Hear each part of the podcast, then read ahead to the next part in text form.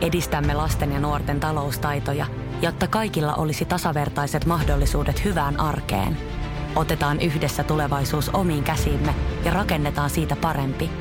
Meillä on jotain yhteistä. OP-ryhmä. Osuuspankit, OP-yrityspankki, OP-koti ja Pohjola Vakuutus ovat osa OP-ryhmää.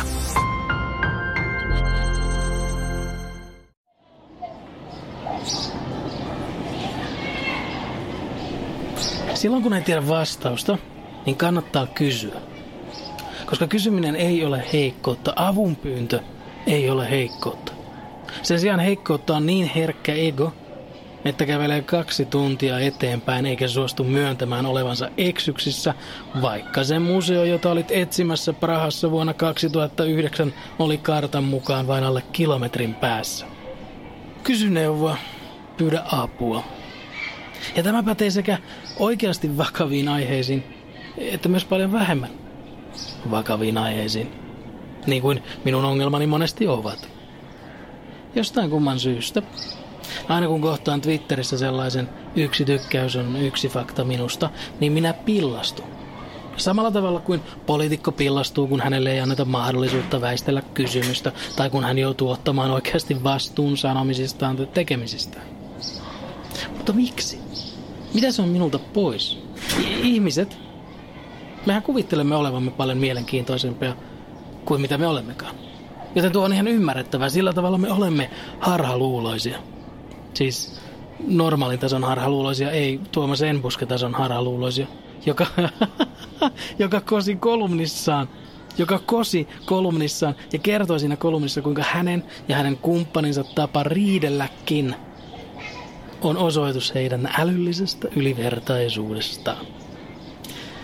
Se oli kauhein asia, mitä minä olen pitkään aikaa lukenut. Ei kauhein asia, se oli liioittelua, naurettavia. Se on oikea sana. Ja tai oikea ampi. Mutta tosiaan se yksi twiitti, yksi fakta itsestäni. Jostain syystä se ärsyttää minua aivan suunnattomasti. Ja, ja ehkä se sitten on se, että ihminen kuvittelee, että kaikkia tai ketään kiinnostaisi lukea 116 faktaa minusta, koska onhan mä aika erikoinen ja erilainen. Jokainen ihminen on erikoinen ja erilainen. Ja me hakeudumme sitten niiden parin, jotka ovat erikoisia ja erilaisia samalla tavalla. Joka tapauksessa, jos, jos, jos ihminen haluaa viettää loppuelämänsä vaikkapa kolmen sepän aukiolla huutamassa mielestään mielenkiintoisia yksityiskohtia itsestään, niin siinä hän huutaa. Se ei vahingoita ketään, siitä ei ole mitään haittaa kenellekään. Mutta silti aina kun näen sellaisen viitin, niin yritän ottaa auringon panttivangiksi ja uhkaan aina YKta, että jos ette pian tee asialle jotain, niin mä räjäytän tämän auringon. Mikäköhän takia uhkailutilanteessa yhtäkkiä minusta tuli tamperelainen. Niin, minä päätin kysyä ihmisiltä, että mitä tehdä tälle asialle. Miten päästä eroon tästä lapsellisesta kiukuttelusta, tästä lapsellisesta ärtymyksen aiheesta. Lähetin kysymyksen sadalle ihmiselle. Mm, ja olin oikeastaan aika yllättynyt, että jopa 14 ihmistä vastasi, koska äh, minä tunnen vain yhdeksän ihmistä.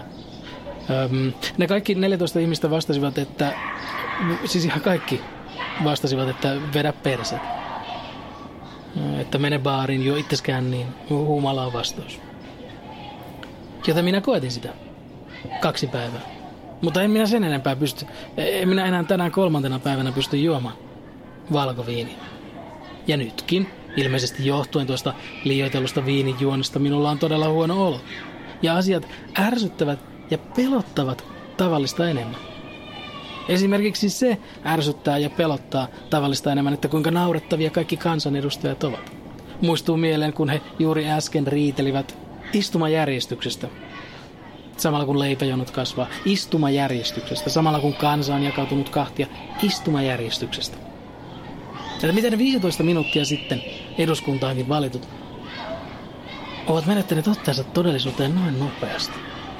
Oo, ja sekin ärsyttää tänään tuplana. Että viime aikoina on käynyt aika selväksi, että länsimaissa noin puolet ihmisistä olisi valmiita tappamaan sen toisen puoliskon, koska ne on eri mieltä asioista ja kannattaa uutisia. Ja se on aika tylsää. Ja tuntuu nyt tavallista tylsemmältä, kun alkoholi poistuu kehosta ja aiheuttaa huonoa oloa ja vaikuttaa aivoihin siten, että kaikki ongelmat tuntuvat pahemmalta kuin ne ovatkaan. Ja, ja, ja sitten on vielä surukin, koska serotoniini on väliaikaisesti kadonnut ja ajatus siitä, että minäkin joudun vielä elämäni aikana rintamalla on jotenkin, tiedätkö, sillä ihan blää. Mutta kummankaan ottaisin mieluummin. Jos, jos, jos nyt saisin valita.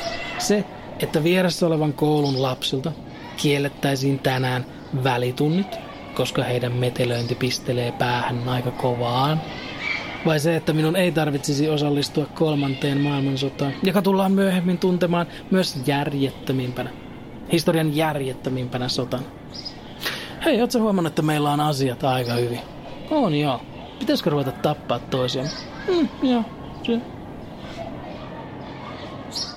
Sanotaan nyt vaikka, että isohko kivi iskee koko tuulilasisi säpäleiksi. Oh, hei, nythän me päästään tapaamaan taas sitä superkivaa Jaria korjaamolle. Se, että pysyy positiivisena, auttaa vähän. IF auttaa paljon. Tervetuloa IF-vakuutukseen.